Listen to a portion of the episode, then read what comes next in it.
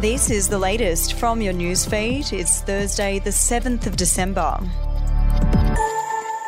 FBI agents have arrested a man in the US in connection to the Wieambilla police shooting, alleging he incited violence and sent Christian end of days ideology to extremists before the tragedy. Donald Day was arrested in Arizona after a joint Queensland Police Service and FBI investigation. Agents allege the 58 year old made interstate threats, with one of two indictments relating to comments posted online in December 2022, inciting violence in connection with the killing of police officers in Queensland. A hotel on one of North Adelaide's best known strips was quietly used to house high risk immigrant detainees for more than 18 months before one smashed a window and escaped, sending a nearby private school into lockdown. The Quality Inn O'Connell on O'Connell Street in North Adelaide has reportedly been the home of high risk immigrants for more than a year, but residents in the area say they were kept in the dark about that. We'll be back after this. News doesn't have to be boring. The Brits have given Prince Harry a new nickname after yet another tell all interview. Oh, God, is it the Ginger Whinger? Let the team at news.com.au get you up to speed each day with their podcast, From the Newsroom. a couple were busted joining the Mile High Club. Well, I guess they can't fly Virgin anymore. Politics, sport, red carpets, royals. Get all the goss in just a few minutes. Follow From the Newsroom wherever you get your podcast from. An alarming ombudsman report has found Victoria's public service has been sabotaged by a culture of fear and secrecy under Daniel Andrews. A 22 month investigation by Victorian Ombudsman Deborah Glass concluded that a centralisation of power in the Premier's private office under Mr Andrews had led to the public service being increasingly politicised and bureaucrats marginalised.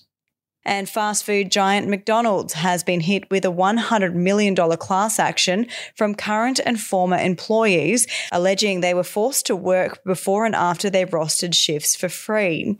Retail and Fast Food Union SDA launched the legal action late on Wednesday in the federal court on behalf of around 25,000 managers and supervisors working across 1,000 stores nationally. They claim were underpaid by more than $200 a week. It is alleged the workers were forced to complete safety and stock checks, prepare machinery, and review sales and calendars before their shift started, as well as count and record waste and balance tills after their shift ended.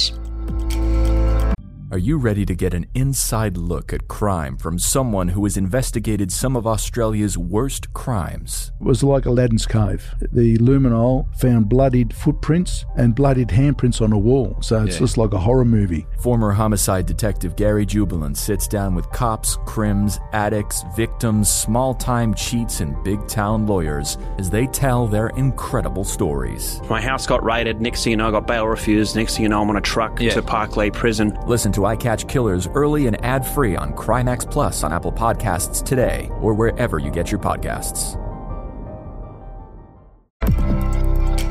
We'll have an update to your newsfeed tomorrow.